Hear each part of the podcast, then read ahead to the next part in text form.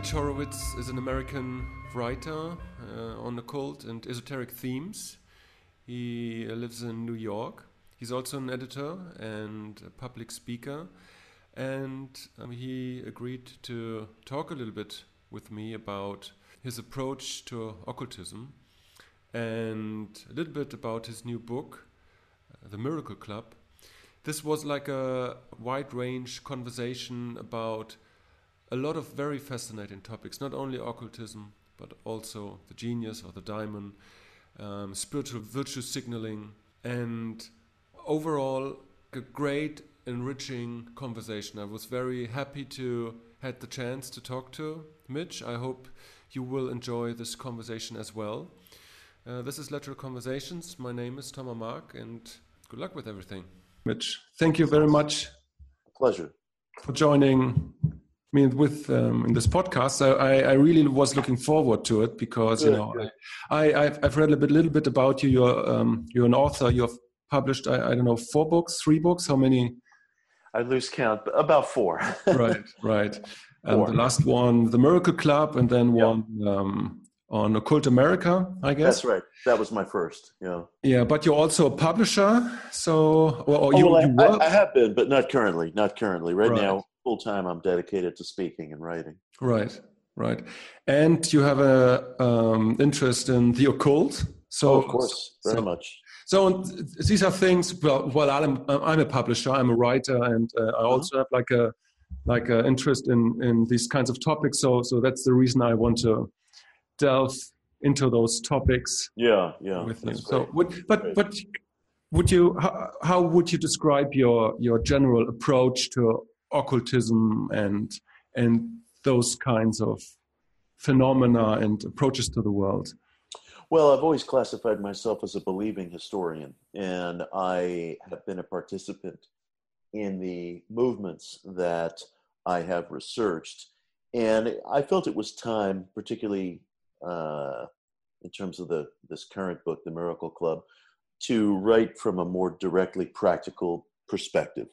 And I wanted very much actually to explore and share with readers and others uh, some of the techniques and methods that I participated in. So I, I, suppose you could say I write, I've always written from a perspective of critical sympathy, but that's largely uh, been evident in my writing as a journalist and a historian. And this is the first time that I've written very explicitly as a practical philosopher. And it's been very gratifying because I I ha- have continued this uh, kind of balancing act, as it were, of functioning in both worlds. I'm part of the academic culture. I, I have an academic appointment. I speak at universities frequently. I write for the mainstream. As a philosopher or as a historian? Both, both. Right. I speak as a philosopher and a historian at museums, on campuses, schools, I write for the mainstream press. I have an article coming out in the Washington Post this week critiquing the gratitude movement. And I also participate in all these things as a seeker. And I'm very much part of the New Age culture as well. And to be frank, I'm proud of that. Uh, I'm proud that I've been able to straddle those lines between the academic, the mainstream, and the New Age. It's very important to me to be able to do that because I don't feel that anybody should either check their intellect or their integrity at the door when they're trying to communicate something to an audience or a constituency. I, I never hide my beliefs, and that's been a great step forward uh, for me in, right. in, in, more and more explicit ways in the in, in recent years. Uh, I make a practice of always trying to be very very plain about what my belief system is whether I'm speaking on a campus setting, whether I'm speaking uh, through an article in a mainstream newspaper, or whether I'm speaking in a conversation like ours. Right. And uh, again, you know, I, I feel that um, I don't like the idea that any sector of our society should have some sort of fee of entry that precludes belief. I think you can hold belief and still be critical. You can be sympathetic toward a point sure. of view and still be very capable of pointing up the problems with that point of view. In fact, probably you're talking now about esotericism and occultism. Yes, Yes, okay. esotericism, religion. I would say the person who functions within those worlds, whether it be mainstream or alternative spirituality, the critical thinking person who functions within those worlds is often far more capable of critiquing those worlds in a meaningful way than somebody who is just a bypasser and acting as a social critic. I can't tell you the number of people I've encountered who criticize different aspects of American New Age culture, for example, whether it be The Secret or Oprah Winfrey. They've never read or seen The Secret. They've never watched five minutes of Oprah Winfrey. And they get away with it because their readers haven't either. Right. And I think all these things need to be hold, held to a greater standard. And listen, you know, but, here with but you know what? Um, just just to interrupt you there, because like Please. when I when I started to read your book about the Miracle Club, it was in the same vein as those those um, movements, but it was way more critical, you know, yes. way more pragmatic. Yes. So then, yes. for example, the secret, and that's what, what I found like kind of refreshing. Yes. Like, so. And and and I, you know, the same goes true, and I appreciate that. Thank you. That's a sensitive read, and I appreciate it. Um, the same holds true for mainstream religious movements in American life. Very often, the most meaningful critics of those movements come from within the movements themselves. If we hear them if we hear them within the united states we have a very large very politically powerful evangelical christian movement. And yet it's not monolithic. There are people within those movements younger and older who are also while they may be dedicated christians are deeply critical of the movements themselves they may not be in the majority in fact I would say they're almost certainly not in the majority, but they are there. And if one takes the time to find them, exchange with them, discuss things with them, you'll find that they have very strongly held reformist perspectives on their own movements, deeply critical views of their own movements, and it's so much more fruitful to have that discussion with somebody who's actually a participant who, who actually knows what's going on. Because frankly, here in America, many political commentators, not all, but many, haven't the first idea what's happening within evangelical or prosperity. So what's what what is going on? What is happening? They're struggling for a sense of their own ethics, a sense of their own soul. The majority of those movements are quite conservative and support Trump. There's no mincing words about that. That's a fact. But there is a very active, deeply intelligent minority within those movements not always younger, but often younger, and they're ethically serious and they're deeply troubled by the way in which their faith movements are supporting Trump. And it's which doesn't mean that they're liberal, they are not, but they they recognize the hypocrisy of the outward facing political position that their own congregations are taking and they reject it and they reject it. And it's so fruitful and so helpful to hear from people who are struggling to reform their movements rather than from those who would just uh, caricature those movements. Right. Is there is there now um, now a, a, relationship between your quasi spiritual, occult, religious views and your stance to um, political aspects of life? Like well, like how, where is is there a connection? If if so, how how would you describe it? In America, to a very great extent, the occult has always been bound up with radical politics and with radical political reform. Although that's not always true. There's a right wing to the New Age. That's been there. That's always going to be there. I have friends within that world, but that is not my world. My occult views, my, my esoteric views tend to they tend to run in the direction of political reform and political radicalism because I believe that people should be able to engage in a definition of self without the majority's consent. So, whether you're transgender or whether you're a practitioner of some form of occultism, I want to see the individual completely free to the greatest extent possible to pursue his or her sense of self. So, that informs my politics as well. Sure. So, how would you define occultism now? Occultism now, I think, as always, is the belief in the existence of an unseen dimension of life. And the forces of this unseen dimension can be felt on us and through us. You could apply that same definition to many of our religions. However, The key difference is occultism occurs outside of any dogma, specific doctrine, liturgy, practice, congregation. It's always been outside the church walls, so to speak. You could find correspondences between occultism and Catholicism. I find them all the time. But within Catholicism, you also find a very strict set of parameters that defines what is and isn't sacred activity versus malevolent activity. I tear down those parameters. I don't believe in those parameters, although I do believe in what many people are doing within the Catholic Church. I just can't have my search limited by that. I don't believe in definitions of good and evil as we bring them to the occult. I don't believe in definitions of attachment and non attachment. I don't uh, make distinctions any longer between ego and essence. The search is its own vast mission that can't be restricted to a certain map or matrix grid. The search for what exactly? The search for non physical existence, the search right. for a form of existence that goes beyond the physical. That's what I mean when I say spiritual. Right. So, I mean, like in, in, in Germany, I know this, there's a um, rejuvenation of the occult idea, and even in academic cycles, it's it's okay now to write dissertations about this. How Kandinsky, for example, was influenced yes. by by occultism and stuff like that. So there's not like the the um, how would you say that in English, like the um, bad child of of in the family you know you can you can yes. integrate it you can talk about this. So but there's more to that than just the, the looking for the extra material. Yes yes.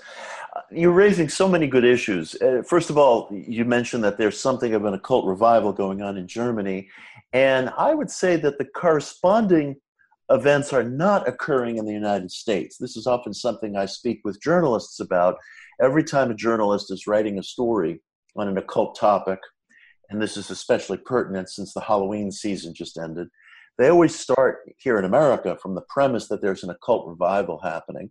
Uh, you would think that there's never a period of time in America where there's not an occult revival right. happening by reading the press. And I think it's an evergreen on the American scene. I think it's an evergreen. I was recently speaking with a journalist from the magazine The Atlantic who was writing a piece about an upsurge of church sanctioned exorcisms going on here in the US. Right. And he's absolutely correct. That is happening.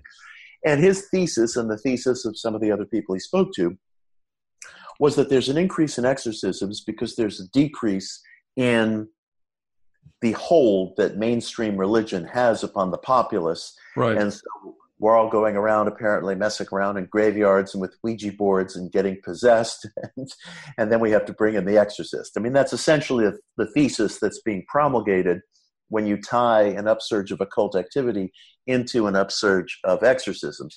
In fact, I think there are separate and distinct reasons why there's an upsurge in exorcisms, not the least of which because it's a continued rollback against the reforms of Vatican II in the church, where more and more mysticism is being brought into church practice, even under a relatively liberal pope. And in the church, mysticism often looks like exorcisms or looks like saint veneration. It doesn't take the same forms necessarily that it does outside the church. And I think that actually church life in America, it's not always easy to track because sometimes people might leave one church and joined another without advertising it, without making it clear. People also have and juggle many different religious commitments. You could meet someone here in America who's a member of a mainstream church, and this person would never refer to him or herself as being New Age or a cult or anything like that, but they're also interested in astrology or they're interested right. in some sort of spiritual self help. So I think all these different movements have always been active in America, and yes, there are occasionally times where there's a genuine spike, but very often they're an evergreen on the American scene. And the other part of your question is, you know, clearly I'm looking for something more than the extra physical, and you're absolutely correct. Otherwise, I would just be an ESP researcher. Right. I, am I, and and I, and I say this very bluntly, and I and I, I, I this this often rubs people the wrong way when I say this, and I would ask people to listen to it without prejudice. It's a search for power. It's a search for power deriving from an unseen dimension of life. My wish is to extend my sense of agency, creativity, artistry into sure. the world in an ethical way, in an sure. ethical way. And I, I employ the spiritual or the occult as part of that search. I think anyone who doesn't acknowledge that is is perhaps hiding from themselves. Right. There are so many things. How um, I, I, will try to unpack that because you know the uh, the sense that I got from from you and from your book is that it's that it's like kind of an informed occultism. It's not pre-rational or mystic thing where where you you know I, I, I don't have the feeling that you are focusing on exorcism or on on, on spirits or something yes occultism is as far as i understand it's the search for that which is not yet seen maybe mm-hmm. in the domain of the psyche itself mm-hmm. Mm-hmm. yeah so, so so that is a is a technique which developed over the last couple of hundred years in relationship to alchemy and stuff like that positive thought hermeticism and all that stuff mm-hmm. and and you know but but it's also not not this postmodern wishy-washy i don't know how you, how you say that right. like with, with, the secret and and we just have to wish for some things you, right. make very clear in your book the miracle club that you have to work hard for your um, ideas and yes so, so yes. that that is something like a postmodern esoteric new age hippie would never do Right, right. so, so, and this this is what, what I mean with with with an informed occultism. So, so, and and you know, of course, it is about power because you know you you have to find something in yourself, bring it to the world, and create your world. But it's not only by wishful thinking, but right. by, by, by actual work. So, if do I get that right? Oh, absolutely, absolutely. Uh, I feel very strongly that the physical and the extra physical go hand in hand, and it's impossible to assemble a project without both of them functioning together. I tell a story in the book about an ESP researcher who's a close friend, Dean Radin. Yeah, I made an interview with him. Ah, yes, that makes perfect sense. And Dean told me a fascinating story that, and I recount this in the book, that he had just concluded a study in precognition. He had amassed tremendous amounts of neurological data, and he determined that there was a certain computer language that he needed to use, a certain program, in order to organize all of this data. And he needed help. He didn't have time to learn the program. The task of inputting this data was complex, and he could not do it by himself. And so he began to walk around thinking he needed to hire somebody or he needed to get a graduate student to help him. And he needed a graduate student who had the appropriate background in the neurosciences. And that's complicated because many people in mainstream academia do not want to get mixed up with psychical research, it will harm their reputation. And maybe he could get a grant, he was thinking, that would help him hire such a person. And his assistant said to him, You need to stop thinking of how to get where you want to go, and you need to start thinking about precisely what the end point is, where you want to be. Don't think about a grant or a graduate student. What's the very thing that you want? And Dean said, the very thing that I want is a qualified person to help me with this program and this data. That's what I want. End of story. He got very, very clear about that. Within a period of days, he was visited by a neuroscientist from the University of Toulouse in France who had heard about his research, wanted a tour of his lab, and volunteered to help him with this experiment. And it turned out, it turned out, dead to rights, that this visiting professor, this visiting neuroscientist who wanted to assist Dean for free, nice. was the person who wrote the computer program that Dean needed to use in order to organize his data. Right. I know this story to be absolutely true, and it's absolutely fascinating. And Dean said that he's had several such synchronicities occur in his career when he's gotten very clear about what he wanted. So I tell that story in the book, and it's a valuable story. But the thing I want to remind the readers is Dean, as a scientist, has also put in unbelievable amounts of time and effort and sweat equity into his work. He has spent untold numbers of hours writing grant proposals, conducting research in settings that are very rigorously designed and, and very time intensive. And the reader of this story should never fool him or herself into thinking, oh, well, good, then I just need to get clear on what I want. Yes, you do need to get clear on what you want, but hand in hand with that, you must invest a tremendous amount of intelligent effort. And if you don't have the training to invest that effort, you must determine whether you can get the training and apply yourself in the direction of what you want. One should never look at Dean's story and say that it's just a story about cognition and focus and knowing what you want. Yes, it is that. It is that. And he did get what he wanted. But he had put in just hours of labor uh, under very rigorous conditions. And one should never forget that. The two must work together. Right. Nice. So I wonder this kind of will, this kind of volition that you're talking about. Yeah. I, th- I think it's a way of finding what you want but also creating what you want. It's like there's there's this famous saying from Arthur Schopenhauer that you cannot want what you want. I I, I don't know if, if you know. It's like there, there's. I don't know that saying. I, I quote Schopenhauer a lot. I don't know that one though. That's very interesting.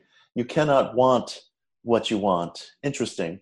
I think it's some, something like that. Yeah. Um, hmm? That's interesting. Is he suggesting that that that that that what we actually want is more elusive that that reality hides from us in a certain way and it's only by applying ourselves to a task that we refine well well his conception is that that the only true thing in the universe is the will and that every other thing is is an illusion so oh, wonderful the will oh, wonderful. like the like the idea from ken wilber like this eros like this yes brings yes. forth the world Beautiful. and that we can align ourselves to that internal and maybe even external force Yes, um, yes. But but we cannot want what we want. It's like mm-hmm. it's like and, and he plays with this concept of of a daimon. Uh-huh. Of, of, this, um, you know what I'm talking about? This yes, Roman yes. conception. So, and this is something which is very occult also, because normally, if you, if you, if we go about our life, that is that is such a deep psych- psychological concept that we normally don't have like a very good conception or, or like a contact to this kind of part of ourselves. So yes, it's beautifully put, and in fact, what Schopenhauer was saying and what Ken Wilber is saying comports with some of what uh, Nietzsche wrote, with some of what Ralph Waldo Emerson wrote, and even in a way with some of what the idealist philosophers wrote. I think Nietzsche, Emerson, Schopenhauer, the idealists, William Blake, the Romantics, they all had this shared sensibility that there was some kind of a sacred, creative will that was at the back of all that is, that was a first principle, and that humanity itself could not be entirely separated from that, that will. And we receive hints of that and whispers of that in our religious literature, whether it's the Hermetic dictum, as above, so below, or whether it's the book of Genesis telling us that the individual is crafted in the image of the Creator. This notion haunted all of these writers, haunted them. And it's amazing when you look at what a wide variety of people it really was Schopenhauer, Blake, the Romantics, Emerson, Nietzsche, all even the psychologists you know this concept like, of the daimon you find yes. it like uh, you, Adler, you find it in adler you yeah. find it in certainly well you find it in jung certainly in all the transpersonal psychology james hillman right james hillman william james so I, will submit that they couldn't all have been wrong. Yeah, right. All have just been wrong, go across different generations and possessed of different concerns. They had to be correct, and New Thought, in a way, at its best, is a popular expression of this philosophy. New Thought is a popular expression of everything that these wonderful thinkers and seekers were trying to get their arms around. And they all believed, as did some of their ancient forebears, of course, that this, this will is a meta force behind everything. It's a first principle. And that we, as thinking creative beings, housed in these temporary forms cannot be entirely separate from this will that's at the back of our own presumed right. creation. And I think New Thought, and certainly my search, my search is all about trying to find ways of bringing myself and my wishes into some sort of commonality, comport right. with that will. I believe that's true.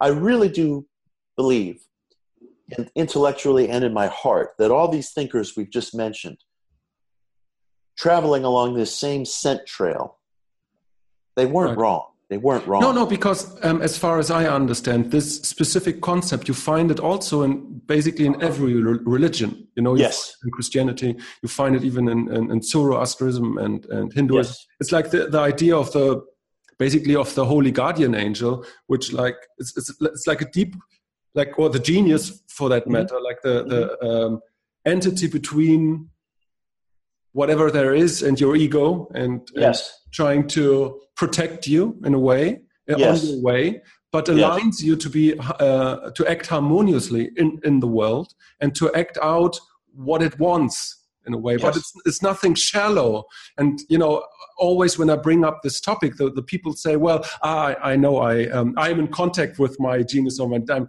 i said well no i don't i don't think so i mean you, you, like at least 20 years to to, yes. to have like a specific uh, like notion and specific concept of that and the, the ability to get in contact with that yes you know? and and what, what what i want to add is like then w- w- when you are in contact with this kind of aspect of your consciousness say or your psyche or whatever it is then yes. ma- magical things happen and yes. this is not yes. explainable why they happen but correct. it's it's it's some weird things happening. Beautifully put. Beautifully beautifully put. And what's so interesting is that the individual may not know and almost necessarily will not know precisely what that intersection will look like and will feel like. And I say this because at this point in my personal search, I want to put this very gently. I have come to a place, and I may, this may change. We may talk 10 years from now, and I'll say, oh no, I had it all wrong. But right now, in the here and now, I have come to a place where my search has brought me to a place where I am very driven in the world as it is, in the material world. I am driven to write my books, to build my audience, to hopefully profit off of my books and my audience. I have children whose education needs to be paid for and so on. I have very concrete needs and I can be very plain and clear about them. And my wish is to do so with integrity, as we were talking about at the top of the hour, I will not hide or change or alter for the sake of diplomacy or commerce what any of my beliefs are. But I have come to a place that many people on the spiritual path would feel is ego driven or is materialist or is attached or is identified. And that's why I say I throw out all of those terms because my needs and the place where I feel greatly at home in the world and in harmony with a sense of uh, purpose and, and of, a, of, a, of a smaller will being attached, if you will, to a higher will or as above, so below, however one wants to devise it. The place where I feel like I'm functioning within that equation is a place of performing in the world as it is.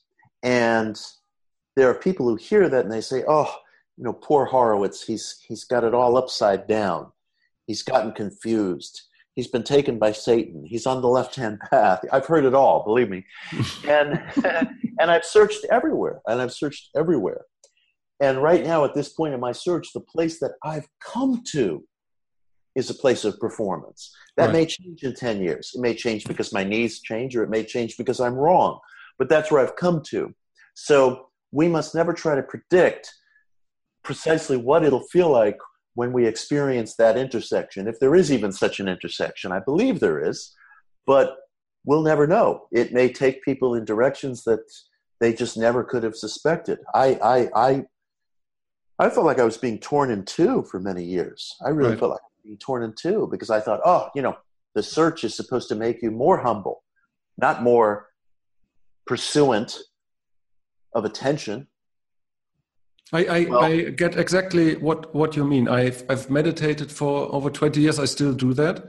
But mm -hmm. the more I am in contact with, with what's in me, the more I am driven to act and or as you say perform in, in, in the world and i i don't necessarily don't see like a contradiction in that because for me like any any spiritual attainment is only provable by will and by what you can. It's not it's not it's not the the postmodern new age notion that you live in a sangha or a community and everything is peachy and you know I, I think spiritual attainment has something to do with acting in the world. And for me it's like again to stress ken wilber this is like an uh, like a second tier consciousness where we have to deal with the problems at hand for example. We can't yes. we can't just live in a, in a sangha anymore. That doesn't work anymore.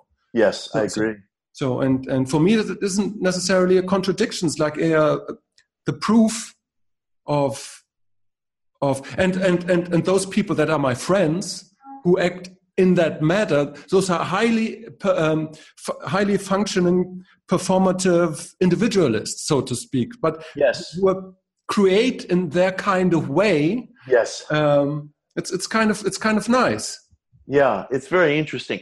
Now for some people a more ascetic way of life may prove to be deeply authentic uh, for George Fox, the founder of uh, the Quakers, or for uh, Henry David Thoreau, although there's some revisionist history being written about Thoreau, the idea of of a paring down of life to its essentials in such a way that reflects a kind of asceticism, a humility, a, a, sense of perennial prayer, not a seeking out in the world.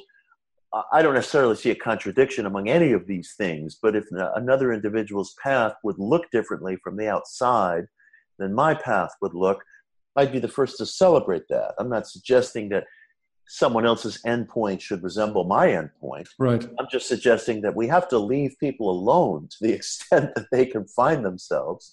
And it's so interesting. It's it's it's forever interesting to me how religions form, even people who see themselves as being very radically ruptured with any kind of organized faith or organized religion.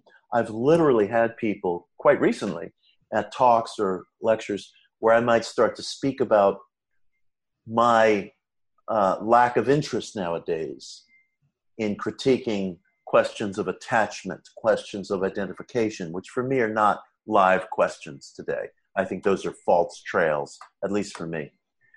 And people will come up to me sometimes and very insistently tell me, without the slightest sense of irony, you must talk more about non attachment. You must have a, uh, a fuller understanding of non-identification. And you know, they're saying this to me sometimes in very assertive ways without the slightest sense of irony. It's human right. nature.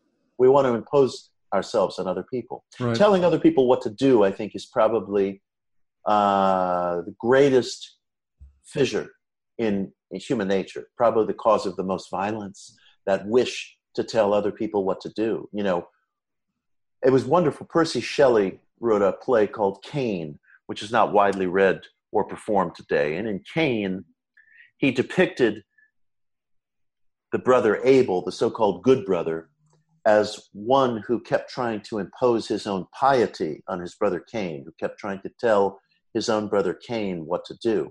Right. And Cain lashed out at him and committed this act of fratricide without intending to. He didn't mean to commit murder, he didn't mean to commit violence. But his brother, in Shelley's retelling, was also being violent because he was he was continually trying to remake Cain in his own image. And I found that a very poignant telling. And we must always just be aware of that. Just be aware of that. To what right. extent am I trying to remake somebody in my own image? Right. Um, I'm, I'm, I'm, uh, while you were talking, I, I, I had an idea. I don't know how, if I, if I can express it properly, but you certainly have followed the news on the intellectual dark web and social justice warriors and and all those those kind mm-hmm. of things and, and this virtual signaling this idea of virtual signaling and i wonder yeah. if, if you can apply if one can apply this concept to to spiritual acting because oh yes a couple of sentences before you talked about humility you know and but this is like done in a social context you know i'm i'm non-attached this is like some kind of you know because yes. and because I, I would presume that if you are in, in, contact with those higher force we are talking about you are naturally um, have a humility against um, or for this kind of force, and you are obviously non not attached to that what you don't want. You know, it's, Yes. it's- but it's kind of an, an, an internalization and not a virtual signaling. Yes. You know, and, and it's it's it's beautifully put. You know i think so much depends upon what the intention is behind it. What's the intention behind it? The other night i was in chicago and i was having dinner at the house of a friend of mine and he was very drunk and as such he was speaking very bluntly to me. And he said to me you know i've been listening to your your talks and your lectures and i've been listening to the conclusions you come to and you, you don't quite have it. You're not quite there yet. There's something you're not quite there yet. And I wasn't offended by what he said because I knew it was coming from the heart. I knew he was speaking as a person who felt he wasn't quite there yet. And none of us may ever get there. There, there it, it may not be possible to get there. You know, he could sense that I was looking for some sort of a unifying perspective or philosophy and that I had I had not arrived.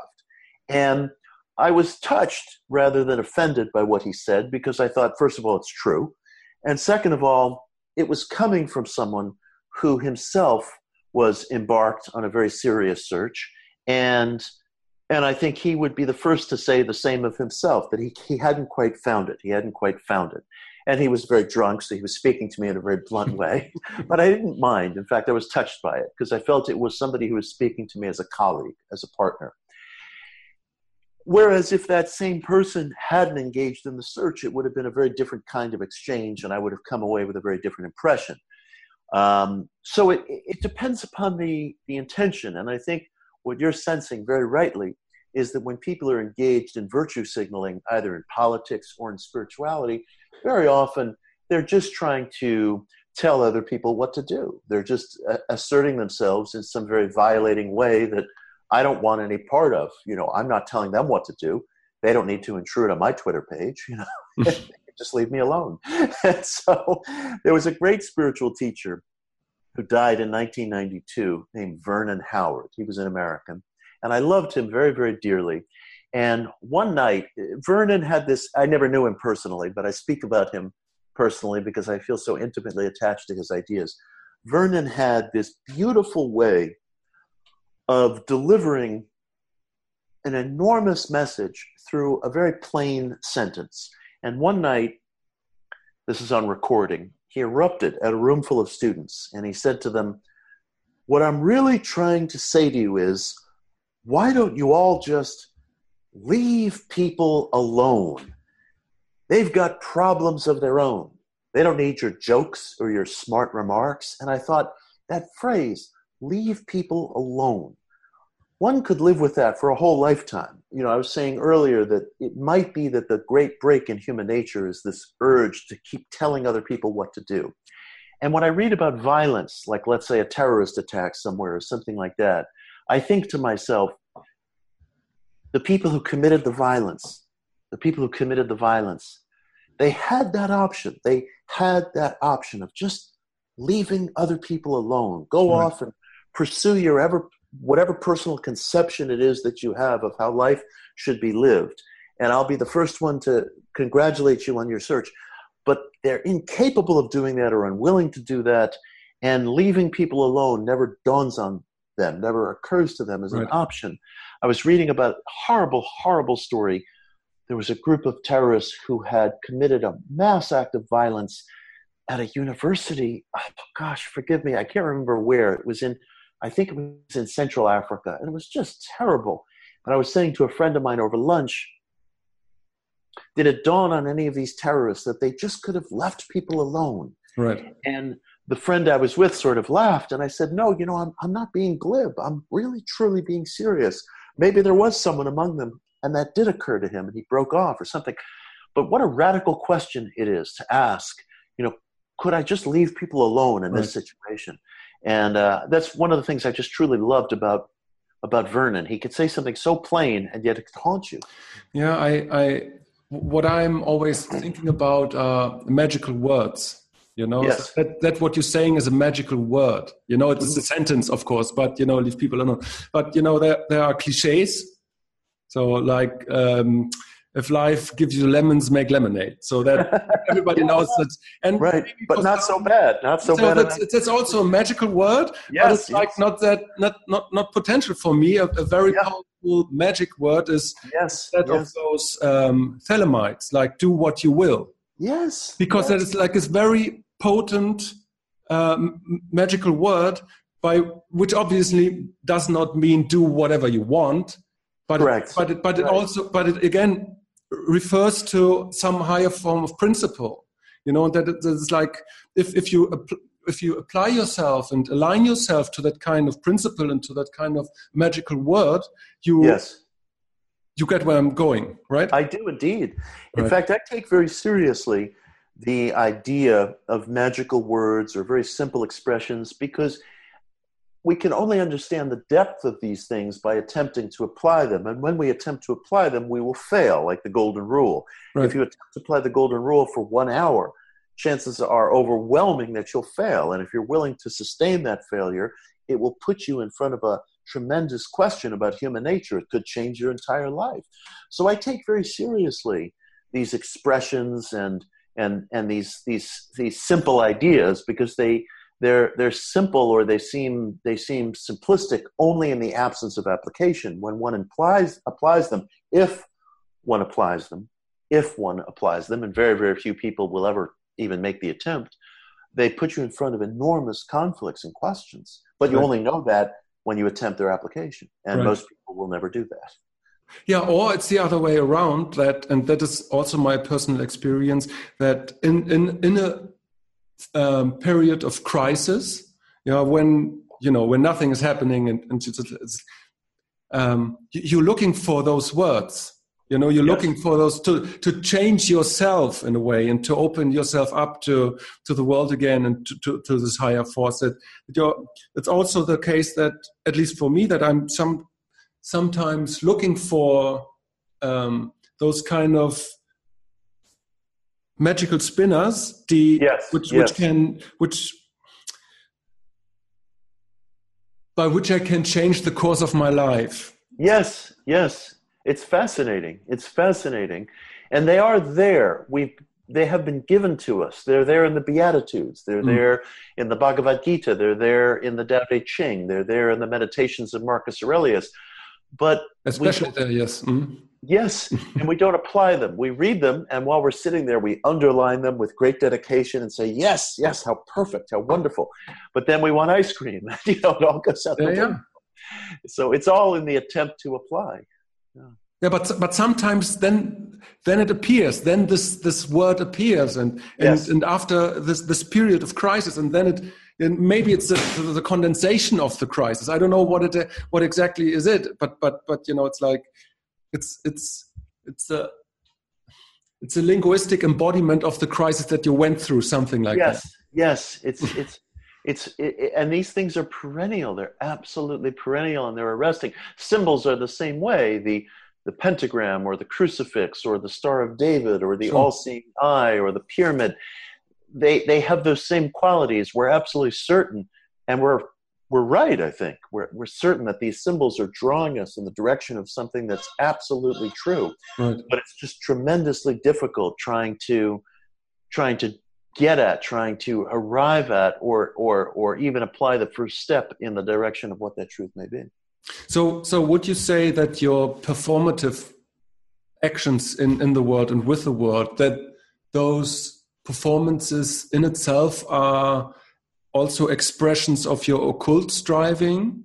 yes because they represent for me a expression of self that i think goes outside of the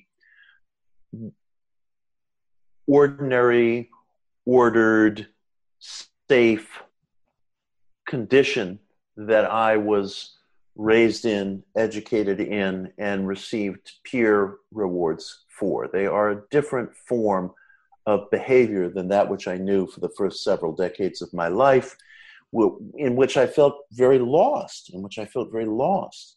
I've reconnected today in the here and now with things that I felt were appropriate to my existence when I was extremely young and and failed to pursue. coming back to that feels like it's a connection with something. Call it, call it will, call it mind, call it uh, perspective, but something that that was present and that was lost. And certainly, my study of the occult helped bring me to that. Okay, but but can you can you elaborate on that? How what do you what do you perceive? What what do you do when you perform? like what like like how how does the search for the occult or for that which is occult how yes. does it manifest while you're doing like a, a, lecture for example well the lecture is is probably the manifestation itself although I, I tend not to use the word manifestation i more use the word selection. But i think i came to realize in my study of the occult and especially in the tension that existed as i felt i was pulled in between let's say, a more Judeo Christian philosophy, especially a more Christian philosophy of uh, humility, meekness, the surrendering of one's will, all of which I honor, all of which I validate. And on the other hand, I was pulled toward an occult philosophy of the assertion of one's will. I came to feel that for me, the more authentic way of living and the greater truth lied with the assertion of one's will. And that for me became almost a license to dispense with the conflicts that I was feeling, the hesitancy that I was feeling, any degree or aspect to which I was restraining myself or holding myself back. I honor Christianity.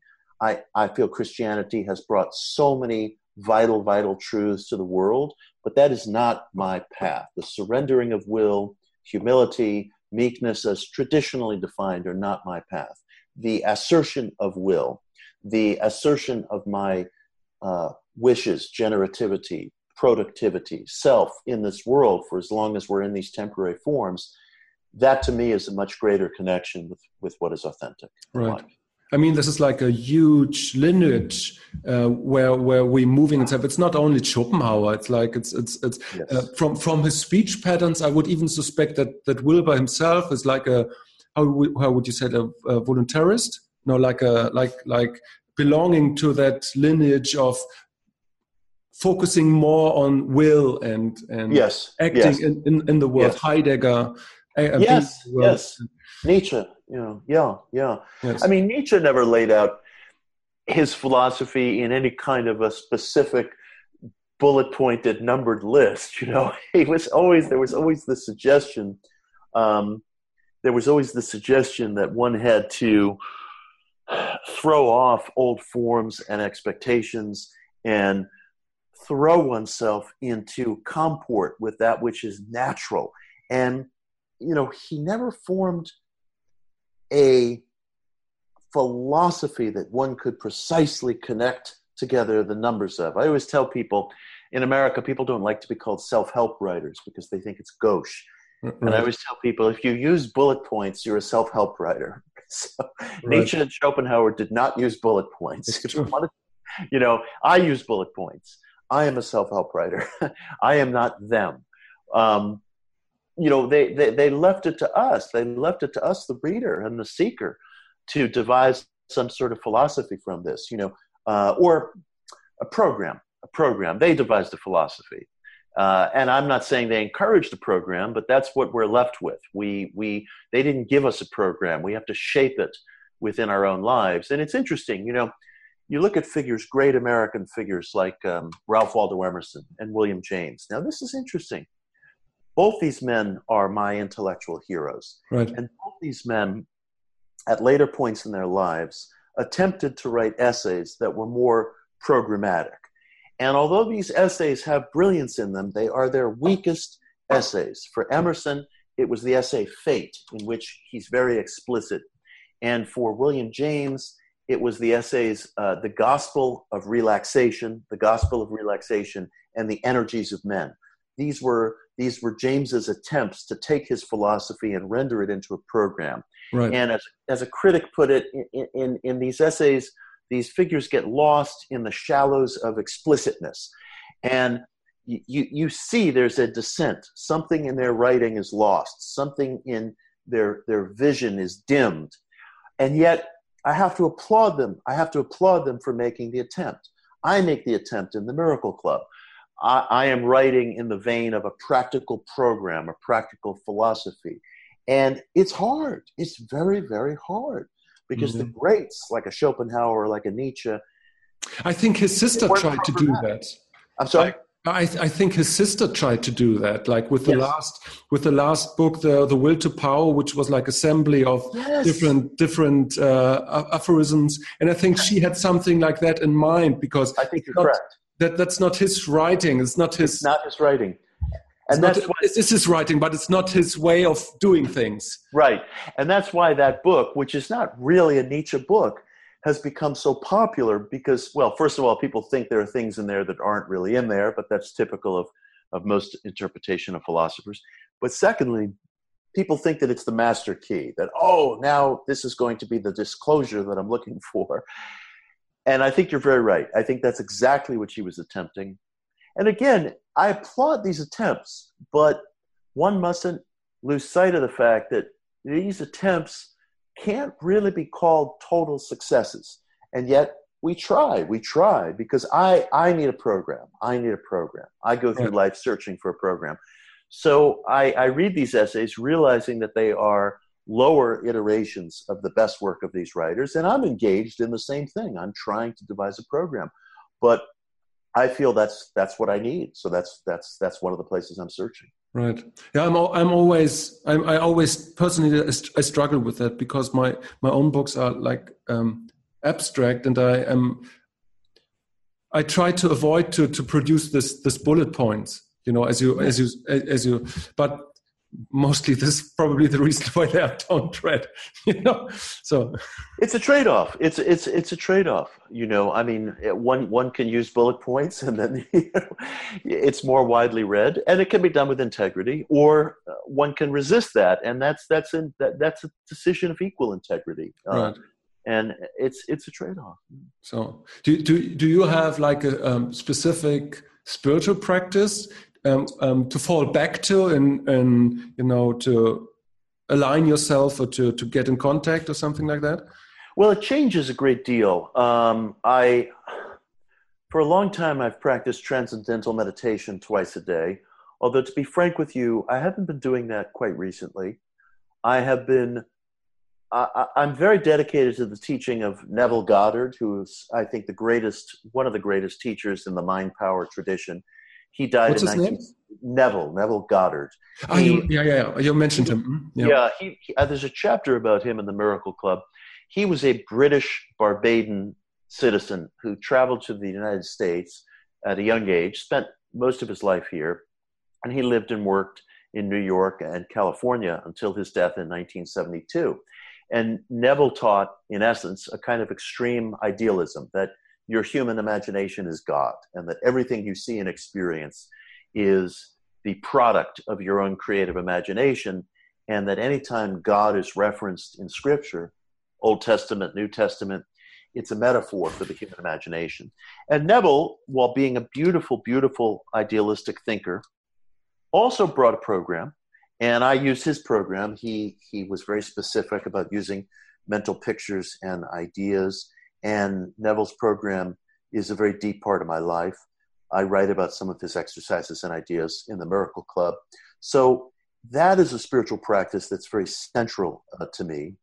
And there are lots of other things that I engage in, exercises that I attempt.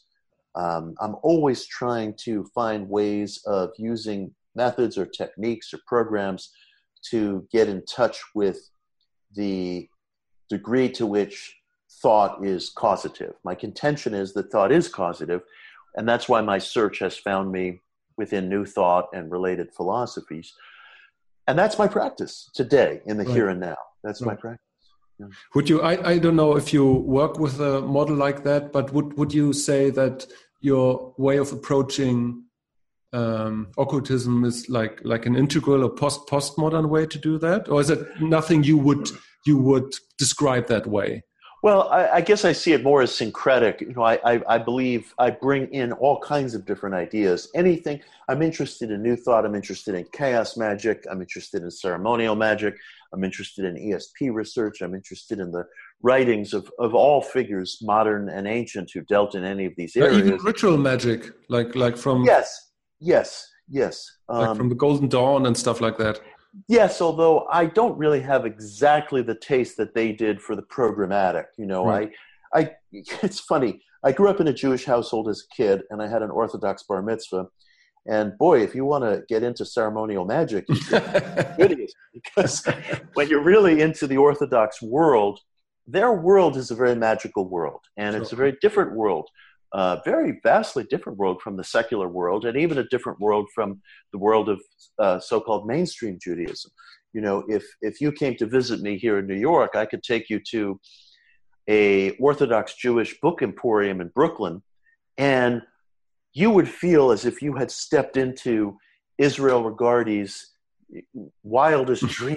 You know, everything. There's just magical texts and supplies and accoutrement everywhere. And I ran away from that world as a child. I ran mm. away from that world because it is so based in ritual.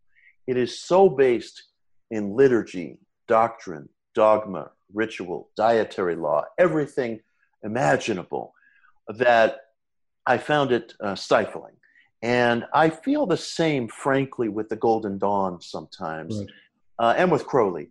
I, I, I, I, my tastes run in more anarchic directions. The, the whole idea of figuring out and, and programming a ritual to this razor's edge of perfection with all these different elements involved.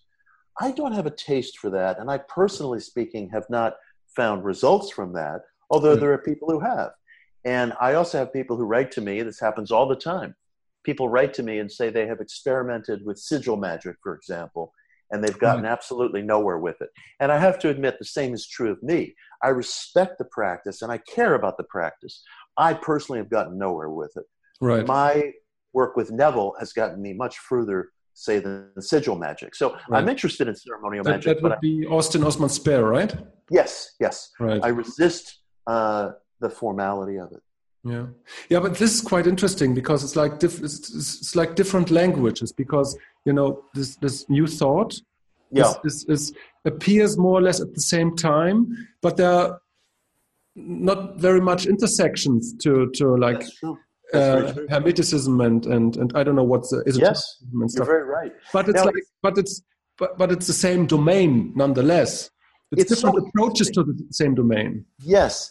And the truth is, if you look at Thelema and the movement around Crowley, for example, and I, I think I say this in the Miracle Club, that movement aesthetically and intellectually is much, much better developed than New Thought. You will find better intellectual company and certainly greater artistry within the world of Thelema, for example, or right. ceremonial magic or chaos magic than New Thought. It produces better intellects. The, the, the, everything about the intellectual and aesthetic qualities of the ceremonial magic culture is superior to New Thought, hands down.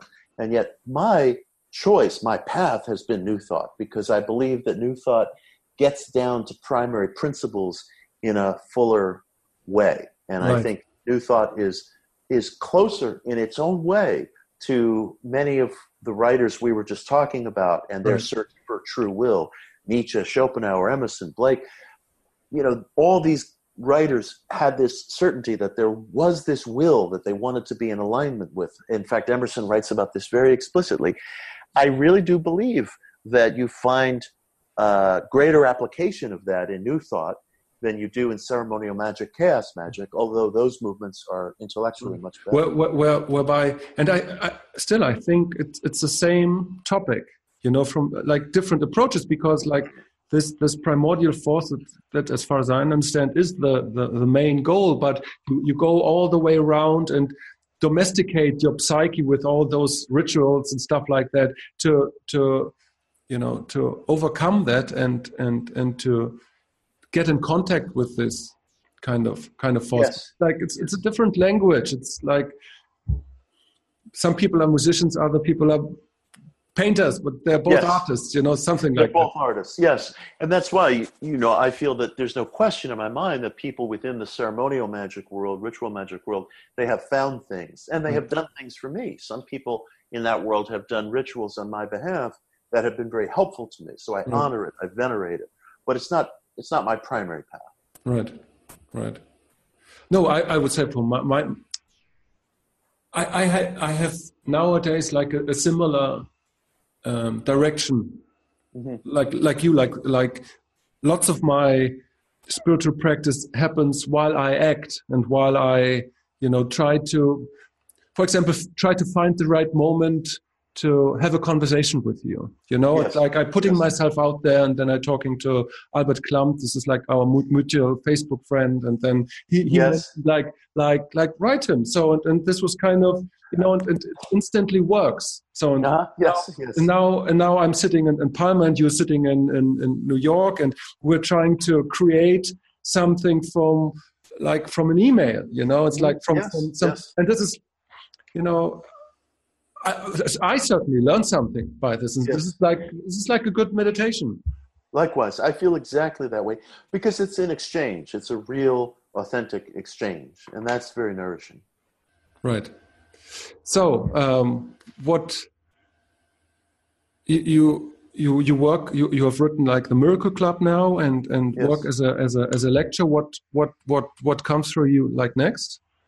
That is a wonderful question. I have a number of deadlines that I have to dedicate myself to, but as far as a next book, I'm not sure. I'm thinking about a couple of different possibilities. One possibility is writing another book on New Thought and its application, but I would only want to do that if I had something really serious to say.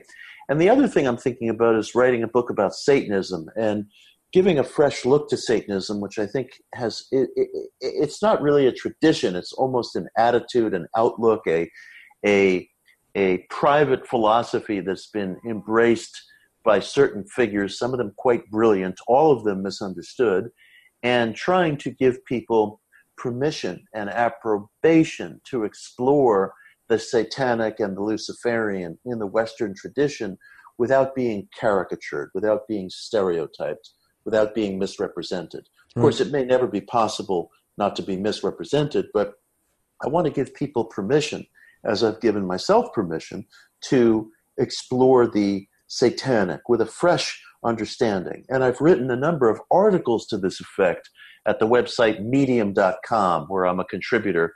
And they've gotten a very, very good response. A small number of people are very angry, but a larger number of people feel very relieved and very joyful that somebody has kind of cracked open the door in the 21st century to explore Satanism without feeling that it has all this artificial misunderstanding attached to it. So that's what I'm thinking about. How, I may come up with something entirely different.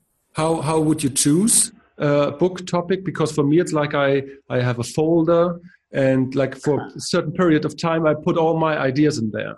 Yeah. So, and those ideas grow and at some point I feel like I can I can see I can see the end of a specific project and so and this is the project I normally choose then when I can see the whole project it will turn out completely right. different the book itself of course right, but, right. but but but yeah. um, the initial momentum is like yeah, I can see it through you know yes. so, and, and and how how how how is it for you very often something will capture my ideals like when I wrote Occult America, I came to feel that some of the figures I admired in American occultism, like Edgar Cayce and Manly P. Hall, were being misrepresented, and that these people were heroes to me, and I wanted to defend them. So I was filled with a sense of ideals that I wanted to defend these people. And when I wrote my next book, which is called One Simple Idea, which is the history of the positive mind movement, I felt that positive thinking had gotten a bad rap. I felt that positive thinking was misunderstood as a kind of simpleton's philosophy of refrigerator magnets and so on. In fact, here's a refrigerator magnet right now I'm holding up. The listeners won't see it, but you can see it. It says Imagine. I intend to put this on my refrigerator. Um, I felt the positive mind movement needed to be chronicled, also needed to be defended philosophically and historically, because it's so much deeper than what people expect. And I think what got me into writing The Miracle Club was I came across a uh, a phrase or expression of Ralph Waldo Emerson where he called for a philosophy for the people. We needed a philosophy for the people, and there never really had been such a philosophy. He didn't write one, and he wouldn't have claimed to have written one. He just said this is a task that is unfinished. And I thought new new thought and the positive mind movement is probably the closest thing that we have to that philosophy for the people that Emerson called for. And yet it is stifled by a great deal of childishness, by a lot of sloganeering, by a lot of foolish language or leaps that are made in assumptions without any justification. And I thought, what if I could make, at least make an effort, at least make an effort in that direction, trying to take this philosophy, this philosophy for the people, and help it to grow up, help it to mature. So if I'm gripped by an ideal, then I'll usually pursue something. So for me, the question is which topic will kind of pull at my ideals. I'm How very emotional. If, if an idea grabs you, I'm sorry. Um, how does it feel if an idea idea grabs you? Oh, it, it, feels like I want to go charging up a hill, you know, carrying a flag somewhere. I'm very emotional, and I think that I will get keyed into something emotionally, and then I'll follow through intellectually. So if I feel that something needs to be written to defend someone's reputation, or to uh, give people permission to do something, or to somehow open up the culture in some way that I think it's been unfairly shut down I'm very oriented toward justice. It must be my Old Testament background, and, and I'm very emotional. So if an ideal comes to me, I'll really feel it. You know, it's a very intense emotional experience, and then you, I'll start. I'm sorry, you say ideal or ideal? Ideal, ideal. Right. Mm-hmm. Yeah, which is very often emotional. Right. Okay. Yeah. Right. So, so if if if you have to connect, uh, if you have to to um, what what what was your word like what, like to defend somebody and to yes to, yes. yes okay that that that rocks your boat in a way it, it very much does you know it's funny in the book one simple idea i wrote about an american evangelist named oral roberts and oral roberts was at one time a very famous evangelist here in the us and he took a great deal of criticism because people felt he was an architect of the prosperity gospel and he was he was a phony he was a con man and so on. But the truth is, he was a complex individual, and I felt that he hadn't been treated quite fairly. So I wrote about Oral Roberts in One Simple Idea, and I tried to bring a greater sense of depth to his life than I think he's been given credit for. So that kind of thing I find very arousing. I, uh, it's, it's, it's, it's, it almost always um, serves as the ignition point for my right. wanting to complete a project. Right. And that and and you you mentioned initially an article which is published like now, like next week about the culture of what was it? Um, gratitude. gratitude. Yeah. Yes. What what you I wanted to ask you like like what what do you mean by that? Oh well, excuse me. Here in the U.S., there have been a lot of very popular books recently on the power of gratitude. The idea is that if you express gratitude, whatever you express gratitude for, will multiply in your life and that you can lift yourself out of depression and difficulties in some regards by cultivating a regular daily practice of gratitude. And as is typical, these books become very popular. And then the critics come along and say, oh, this is all just a bunch of nonsense and fairy dust. And here we are back in the secret. And they're both wrong. They're both wrong. Because, of course, there is an intrinsic value to some of what the gratitude movement is describing.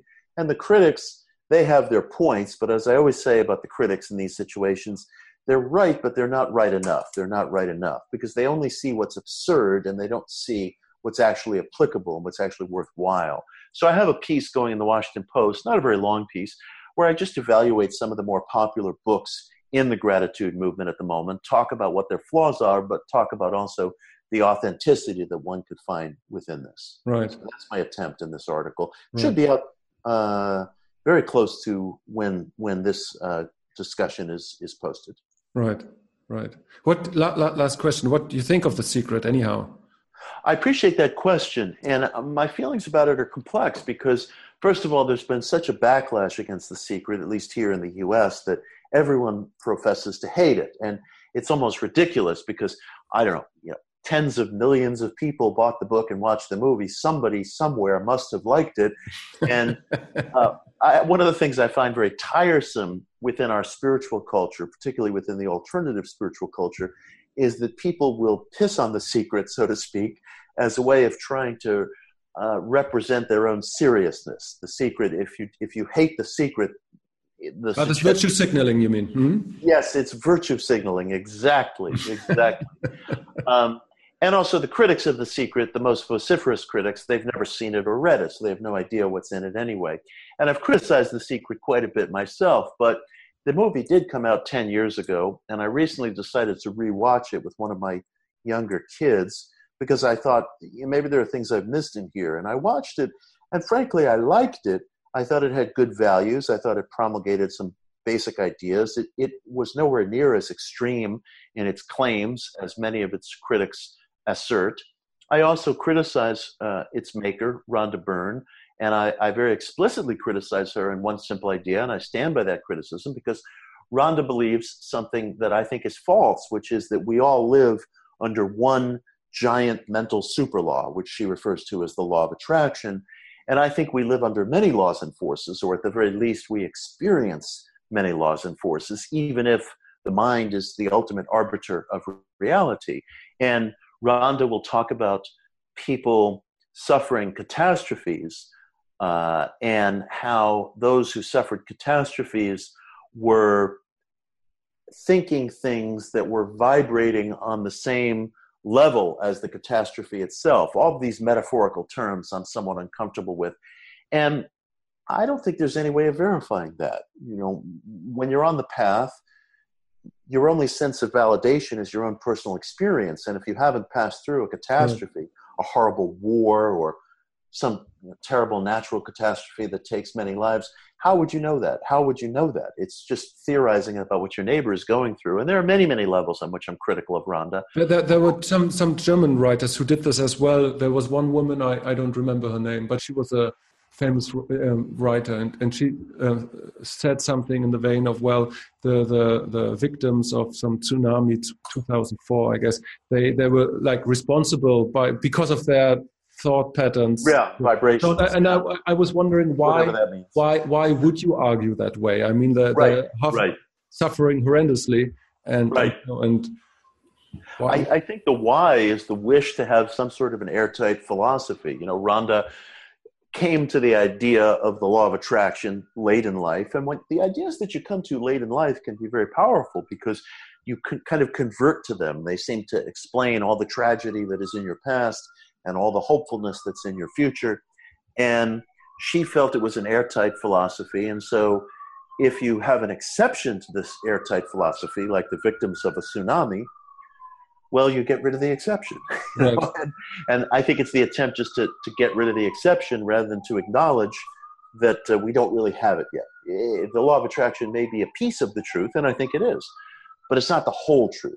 And if one acknowledges that it's not the whole truth, everything becomes a lot more complex. You know, right. we were joking before about writing with bullet points or not writing with bullet points, but the more complex your reality is, the more difficult it is to write with bullet points, and thus the smaller your audience would be. So there's a lot of reinforcement right. to be absolute about these things. And, um, you know, I'd like to sell a lot more books, but I can't be absolute about things that I don't feel absolute about. So, yeah. you know, I'm in this situation where I, I have to write from the perspective of what I feel and that won't accommodate uh, the notion that we live under this one mental super law. I've had no verification of that.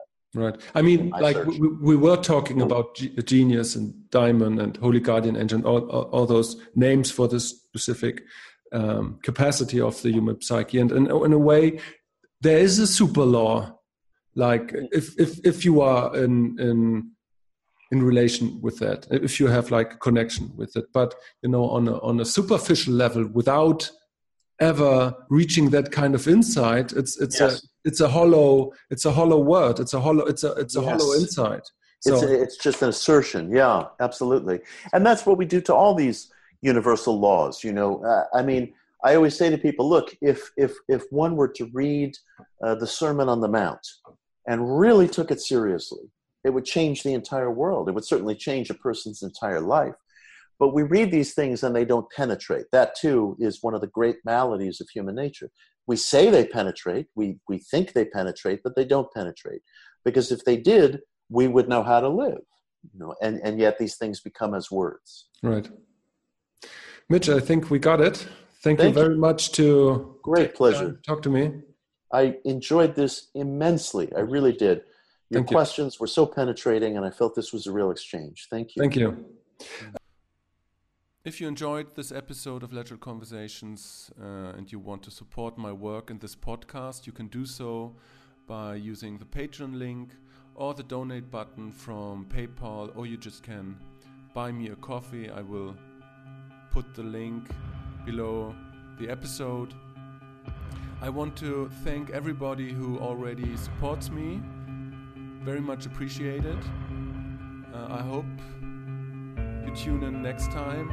All the best to you guys. Have a good one.